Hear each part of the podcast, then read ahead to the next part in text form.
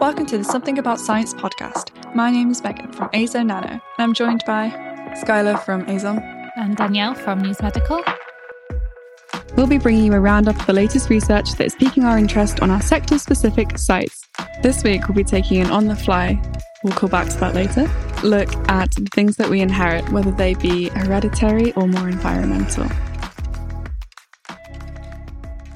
In recent years, there has been a significant increase in awareness surrounding women's health, with various conditions and diseases receiving more attention and research. One such condition is polycystic ovary syndrome, or PCOS, which affects approximately 15% of women of reproductive age worldwide. But what is surprising is that PCOS doesn't only affect women, the researchers who conducted the study I will be speaking about today sought to understand how PCOS, a condition predominantly associated with women, could have an impact on the health of future generations of men. The study involved two prominent researchers from the Karolinska Institute, Professor Elizabeth Stena Victorin and Professor Deng. Professor Stener-Victorin, a renowned expert in the field of PCOS, leads the Reproductive Endocrinology and Metabolism Research Group at the Department of Physiology and Pharmacology. Professor Qiaolin Deng brings her expertise in developmental biology and single cell sequencing technology to the study, focusing on the developmental origin of health and disease. Their translational research investigated genetic versus heritability in the transmission of PCOS and associated comorbidities, such as type 2 diabetes. We will now hear from Professor Qiaolin Deng and Professor Elisabet Stener-Victorin about what inspired them to conduct this research. The interest is the germ cells. So, which because I really interested to see how the our genetic epigenetic kind of heritage can be transmitted to the future generation. Because I'm also development biology, I'm really interested in the in the embryo development, uh, like cell type specifications in this case.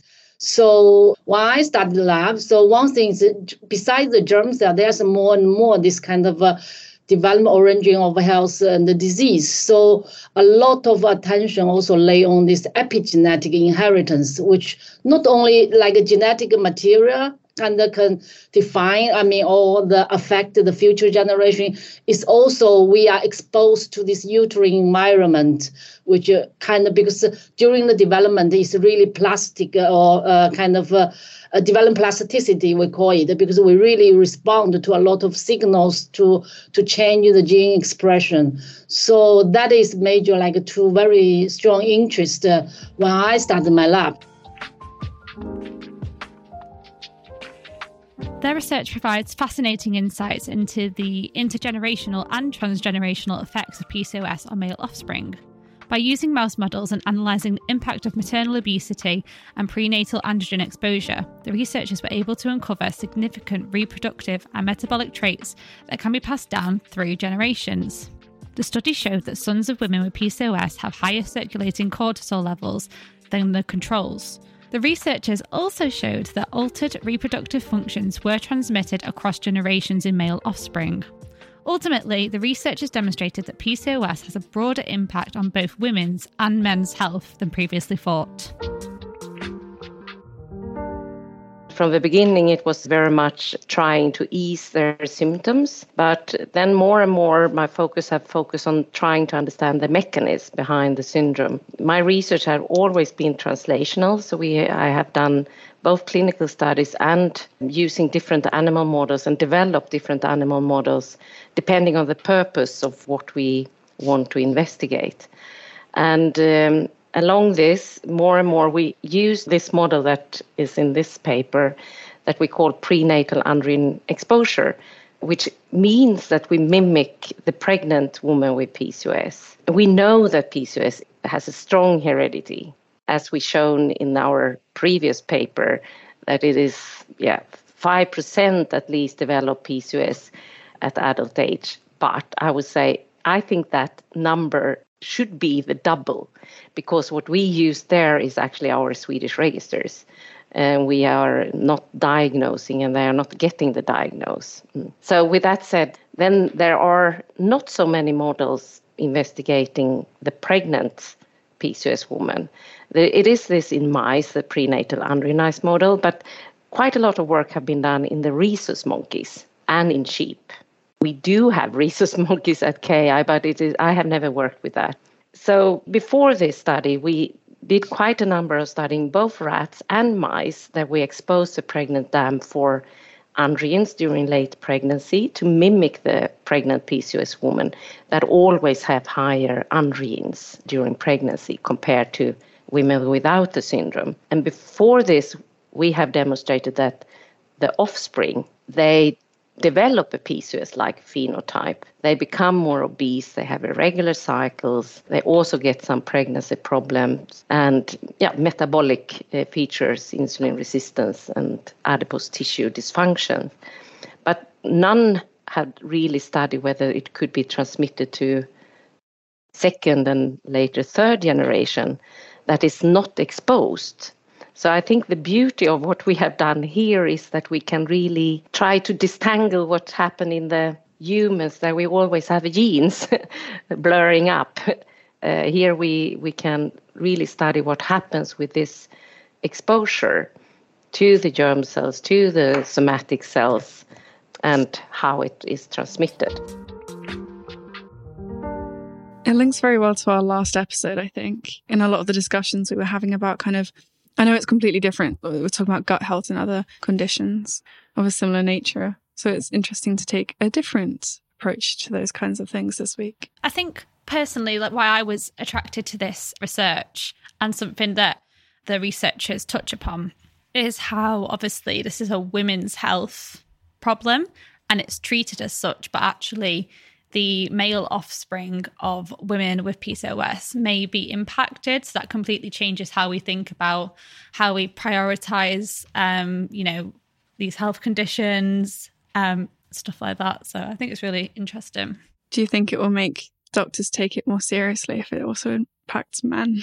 Well, I think, funnily enough, the researchers do say that they have gotten a lot more interest in this paper than they had previously. But for me, that interest doesn't come from the fact that it affects men and therefore I care more.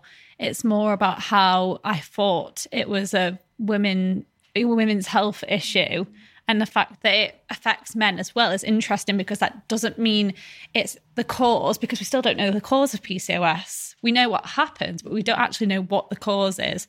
That means that the cause is something other than something that's inherently female, like the ovaries. There's something going on maybe with testosterone, which makes it important for everyone.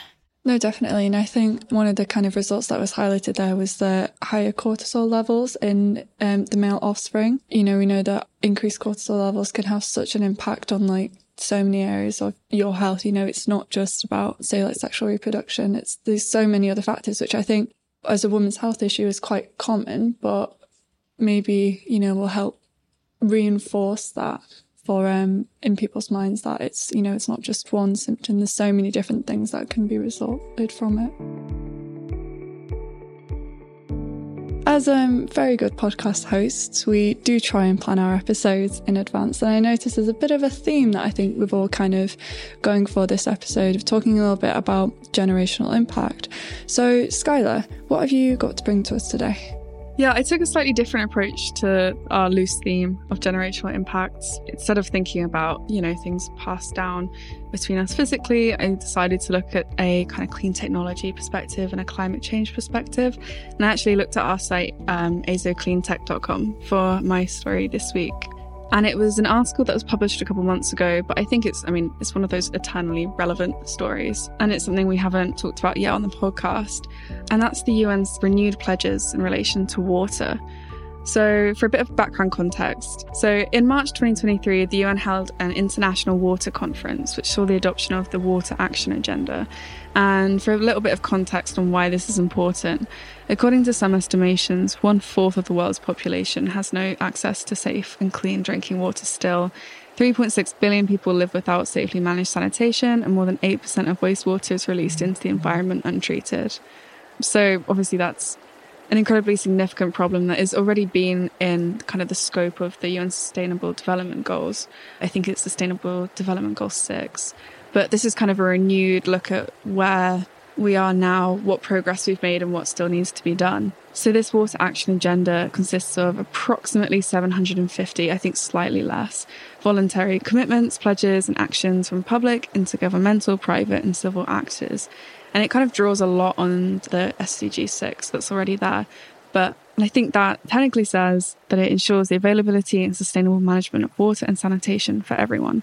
But although these kinds of pledges are essential and the fact that there are so many of them is amazing and there's so many different actors involved, there's also been quite a bit of criticism of the agenda. And this wasn't in the clean tech article, but I thought it was quite interesting because I was reading reading up more on it. There's an article from the World Resources Institute that points out that a lot of the commitments made at big kind of conferences like this, they're fantastic in premise, but they often lack kind of the finance, the quantifiable targets, and also kind of the cross border action and cooperation that means that they actually make a difference. And a lot of the time, they also kind of fail to consider climate change and how that's going to impact or, or make things more urgent. And also, industry and agriculture are some of the biggest consumers and, and, and polluters as well.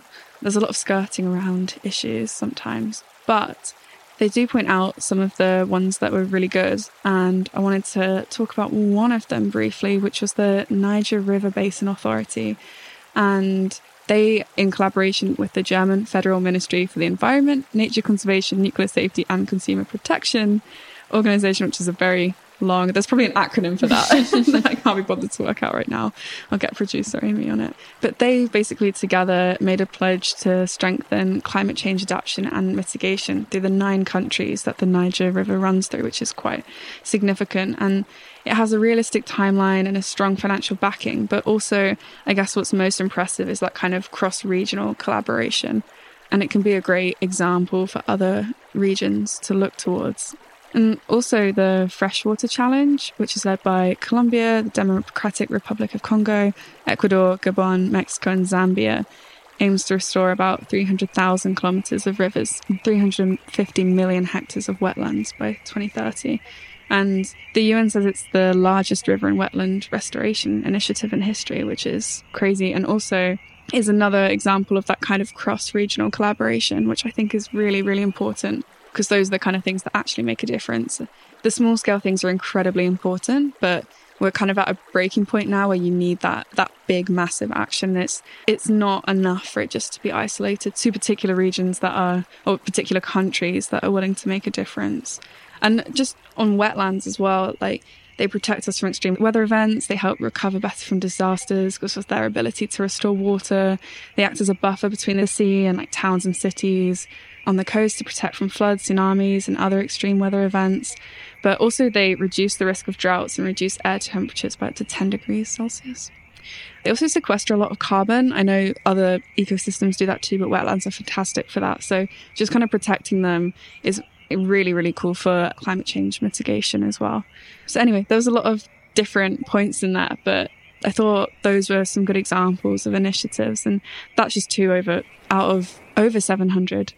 So I guess we just need to see now whether, you know, governments and industry in particular can commit to the pledges that they've made and, you know, see what happens until 2030 because 2030 is really not that far away now if you think about it. And I mean, hopefully it's a good sign that we're having these extra conferences and the, these extra agendas. Like clearly people are noticing that we're not doing enough. So hopefully, you know, looks to the future and, you know, to link back to this whole generational impact, we're doing this for ourselves, obviously, but also for, for hopefully maybe the next generation or our generation can be, you know, the first to leave things better off than we inherited it. That's like a nice thought, I think. no, definitely. Did you feel like more hopeful after you read and read around it? Like, do you think, or do you think you felt a little bit more kind of like, oh, okay, there's, there are some things being done? I think it's a mixed bag. I think the article by the World Resources Institute was really good because it took a kind of balanced approach. I think if you Google these sort of UN commitments and action agendas and conferences, it's all such positive things and it's fantastic and the goals are really ambitious and it's easy to get swept up in the, oh, well, you know, they've got it under control. They're thinking about it. Things are being done.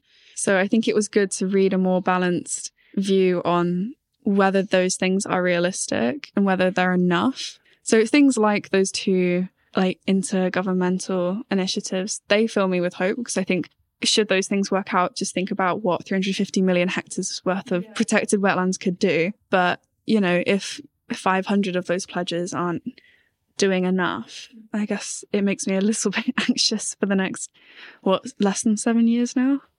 So I guess my fear with all of it, and I'm sure other people as well, is that, you know, 2030 will come around and then they'll say, oh, you know, we've got till 2035 or 2040. And already there's ones for 2050 now. And the reason that we've got these timelines, it's not like a abstract or just kind of random deadline. It's like, okay, well, we need to have these things done by this point. It's not really optional. It's one of those where I guess you'll have to see what happens. But I think just being aware of the kind of things that are going and maintaining pressure on where you can is is important for everyone to do.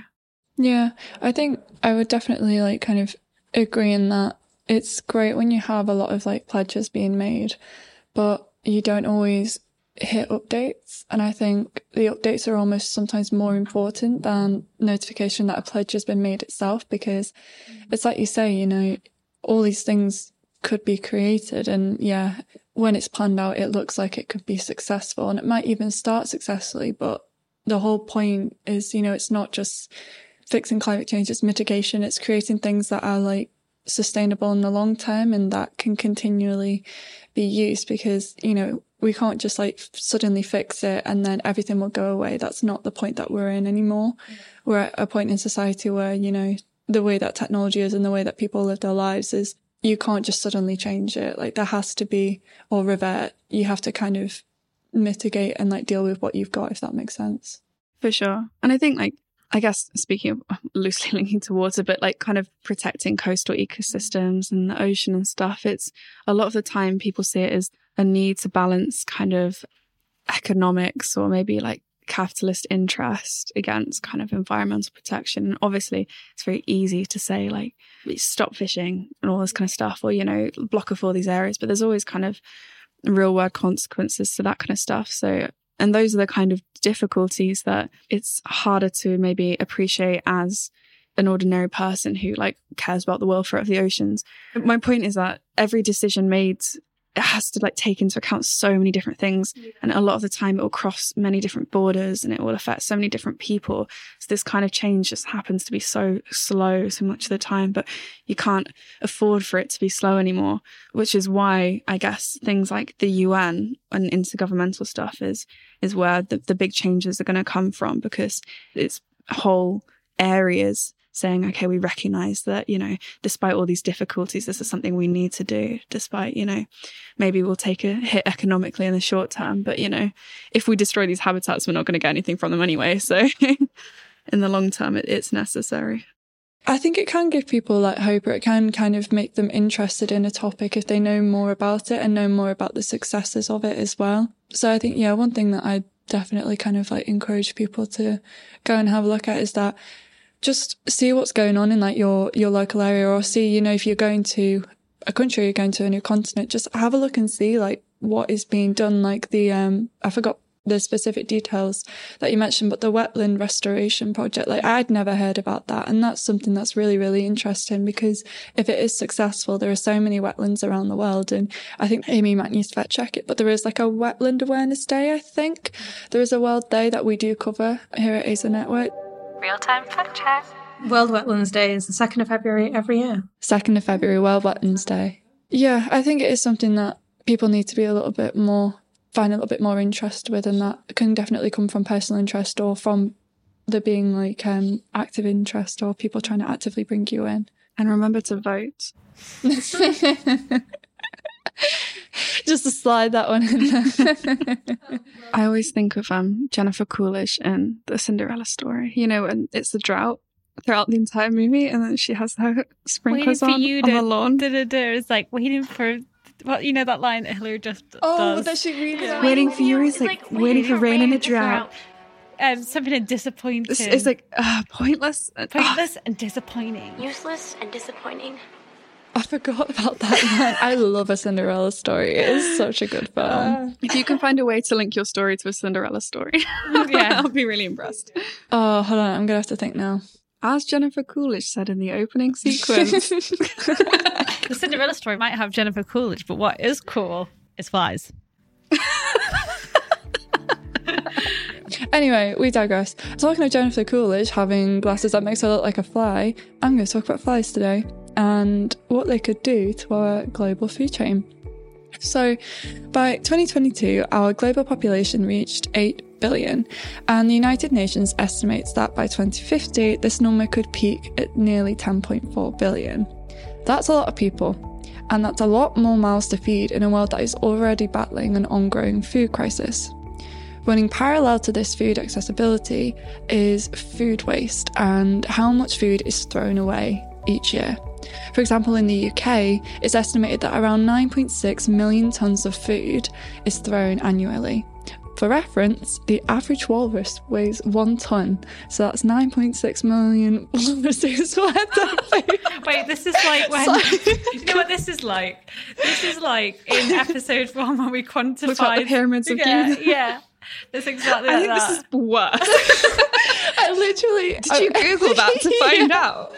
I googled it because I was like, okay, 9.6 million tons. Like, does that seem like a lot? And then I just googled like how heavy is one ton, and then there's a walrus. a At this point, we great white waffled about walruses. Anyway, back to the show.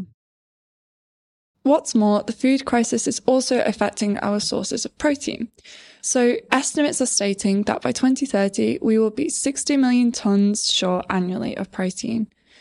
So, what actually is protein and why is it important? Well, in terms of our diet, protein is one of the major food groups. It's composed of these building blocks that we call amino acids, which are then used to build and repair muscles and bones, and they're also used to, in the production of hormones and enzymes. In the food industry, protein is often used within feedstocks and can sometimes be used to help produce fertilizers. So, as you can imagine, a reduced protein supply affects not only our well being, but also the global supply of food as well. the way we see it is a sustainable food chain needs to be efficient. So all of the waste we produce as a society, those are free calories going down the toilet, and we currently throw away about a third of them. So let's at least start with getting that back into the food system, which is of course where insects come into the play. There are many other alternative proteins that have lots of advantages, like you know things like bioethanol or, or biofuels. Once the, once you've got all the fuel and the oil out, there's a lot of waste there that can be turned into fermented plant proteins and things like that. And there could be huge supplies of this. So there's some very ingenious ways of, you know, there's cultured meat is something that maybe down the line could also work. Very difficult to see how how we get there, like kind of like nuclear fusion, but it's, mm-hmm. al- it's it's it's always a possibility. There's things like algae that grow very efficiently. So there's a number of alternative proteins that should complement the existing food system to not necessarily destroy the supply chains that exist since people have poured their money and their processes into them but any more protein demand online, we're going to need different proteins. We can't eliminate proteins because people need proteins. We need more of them and we need better protein. And so I think sustainability would be financial sustainability, sustainability for the world's poor that actually generates all that protein. So, like, actually, them having a livelihood, not taking that away from them, and sustainable from um, efficiency point of view. So, we look at it more from the points of let's make everything super efficient first. Let's not try and eliminate things unless we're dead certain. And then let's also have less food consumed. All of us are walking around with way too many extra rolls in the in the uk at least i am. And so let, us try and bring down our our calorie you know our, our, calories that's all fine. I don't want to coerce anyone to do that. I, I would love it if people ate less protein you know but most of the world is not eating enough protein. So even if we reduce the protein we eat ideally it should be going to people who who need it because your brain, your immune system, your entire, you know, all the things you depend on to improve your society require you to have nutritious food with high protein or, or higher protein. And so we can't forget that even if we in the, the global north are able to reduce our protein, it will mean that, you know, it'll be still going higher than we Yeah. can reduce it by in the rest of the world. So we need better protein to fill that extra demand and keep the old ones more responsible, more attention, spotlight on people that are not being responsible with it, and reward people who are. And I think that's a good aim for the next decade. I think trying to go any faster than that might have unintended consequences that would probably fail to fix the problem and make everyone poorer and, and, and worse off. So, what's being done? Well, this is where Flybox come in. So, Flybox is a UK based agri-tech business that works in both the UK and in Kenya and uses insect farming to transform organic waste into insect protein for animal feed and fertilizers. The Flybox Grow, which is kind of their highlight product, is a modular unit. So imagine a shipping container that's a lovely bright yellow colour and this can be placed on site to produce either protein packed, nutrient rich insect protein or frass fertilizer in the form of insect manure. So, frass fertilizer, because I had to Google what this is, is a mixture of excrements derived from farmed insects, the feeding substrate, parts of farmed insects, dead eggs, and with a content of dead farm insects of no more than 5% in volume and no more than 3% in weight. Down to the specifics. So the flybox grow works by basically there are black soldier flies that are inside of the containers, and these are then fed organic waste from say, farms. And then the larvae is basically used to form the basis of feed or to help produce the fertilizers. So Flybox is an insect technology company. So fundamentally, we help food businesses to enter this space and to build their own insect farm. Currently, right now, it's very difficult if you sort of have a lot of waste or you're consuming a lot of protein as part of your your livestock farm or your you have a lot of food processing you're producing a lot of waste and you want to do something with it you want to generate more value for yourself and for society let's say by doing an insect farm. It's very difficult to get someone to come and build that for you. It has to be done bespoke needs consultants all the rest of it and needs quite a big price tag if you want to do it, certainly in the global north. So Flybox is fundamentally addressing that problem. Like, how do we lower the barrier entry, empower people with the tools to get into this exciting space across the world, global south and global north? And so we are developing a suite of modules, Flybox modules, that deal with the whole insect farm from breeding, nursery, growing, waste processing, product processing. So we want to have a full farm solution. So you can go as far as from one fly box all the way to a 30 fly box farm in a full configuration. That's our, our North Star, if you like. And with these Flybox modules, they can be arranged in different configurations to suit any process, any product specification. So, Flybox has also recently been awarded the Innovate UK funding of £1 million towards the 360 Farm project, which is the world's first end to end modular insect farm that hopes to create a sustainable protein source on commercial farms. I don't want to say too much as we're going to hear from the Flybox team soon, but I just kind of wanted to share this today because personally, I find kind of any initiative that can be easily integrated into existing symptoms and workflows a really kind of economic way. I find this like really, really interesting, especially when they can have quite a large impact. So, a lot of the kind of things that come from that Flybox is trying to tackle is the idea of this kind of circular economy and to also help reduce carbon emissions because regarding kind of I didn't really know or really think about it, but with organic waste from say like farms, sometimes you have to actually outsource that waste removal and that like many kind of like supply chains, when you lengthen the supply chain, it just kind of increases, say, like the carbon emissions um, that are kind of being released or that are associated to it, but also reduces the sustainability of the process as well. I love this. I think it's so cool. I really like it, especially because I can't remember if you touched on it, but the amount of land it will save. Mm-hmm. Like, farmland is one of the biggest carbon, like, pollute. I can't remember the word for it carbon emitters. The, the yeah. farms themselves emit a lot of carbon because of like land clearage and stuff like land that. clearing as well. But also like if you're if you're clearing land for a farm, or animals themselves release a lot of methane and stuff. Uh, but also you can't have trees there. You can't have different. There's not much biodiversity on farms. Obviously, it's predominantly a monoculture. Um, if there are any plants, um, so you're kind of tackling so many different issues when it comes to like climate change and resource shortages and a bunch of other things just with this one solution. Well, that's the thing, and that's why I quite liked it because it is closing that that loop, and it is, um, you know, it's given farms the option to produce their own feed and to help produce their own fertilizers because obviously, you know, a lot of farms will have to kind of buy in stock, which can again like lengthen supply chains and things, and again, we're kind of having like organic waste, say on the property. It's all well and good, say having a massive compost bin, but then, you know, what do you do with it? It's just staying there or is it kind of like contributing to those carbon emissions on the farm when you can actually repurpose that waste into producing something that goes straight back into the system? Mm. It just seems beneficial overall. Like there's not really anybody losing out there. We love circular processes. Also, I meant to say that farms are big greenhouse gas emitters, not specifically carbon, because um, it's mainly methane. Mm. But yeah, sorry. I realized it after I'd said it. Doing your own fact check. Yeah. but yeah, no, this is really cool. I also saw on their website the world's predicted to experience a shortage of 60 million tons of protein each year by 2030, which is crazy. Do we know why that is? Growing population, less land to be like farmed and kind of used for for protein production, I guess, as well. I think there's that. I think also this is just a guess, but I would imagine that because a lot of protein also kind of comes from plants like soya.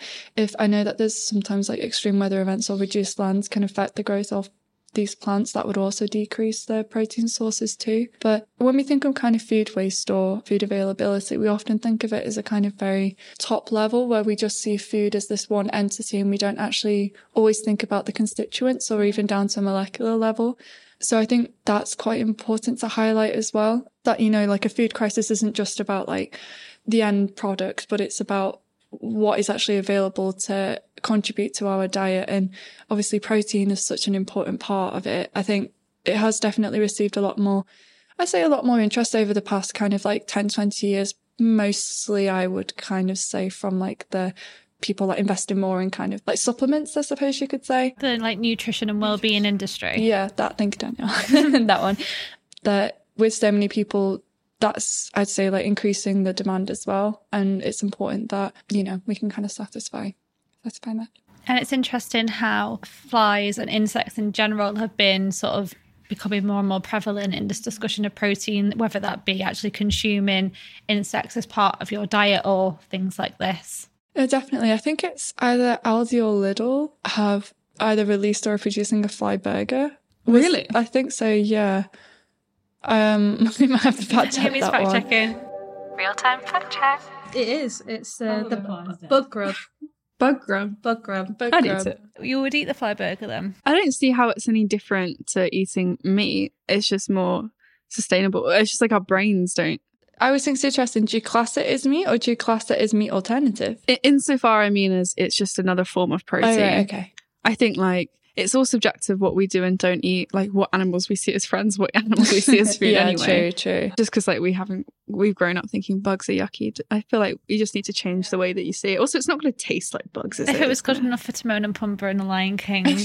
I, I think I'd eat it because like I have full faith that they'd probably make it taste really Well, nice. Well, they've made chicken, well, cricket nuggets, uh, cricket mints, the cricket burger. chicken nuggets. chicken. Honestly, it's probably like compared to a McDonald's chicken nugget. Like what's it? It's not chicken when it's all anyway. when it's all ground up. It's basically the same thing. yeah there's i think part of like eating insects as well can be a bit of a cultural thing like in the uk it's not really That's I what I mean, mean, though. like, I feel like we just need to change our mindset Yeah. towards. I'm saying all of this, but I've not been presented with one yet. do you think they'd market it as like a cricket or do you think they'd because i always think i wonder if you'd give it like the species name like would that like almost Just have a melon yeah, do you know what I mean? Like, no, but this is made of like so much like of this. Because would that put people off not knowing, or are they going to start giving flies code names? I don't want to see an image of it on the packaging, but like, don't want to like be opening up to a fry and there's just like a picture of a It's just like a little leg. Like, Yeah. taken.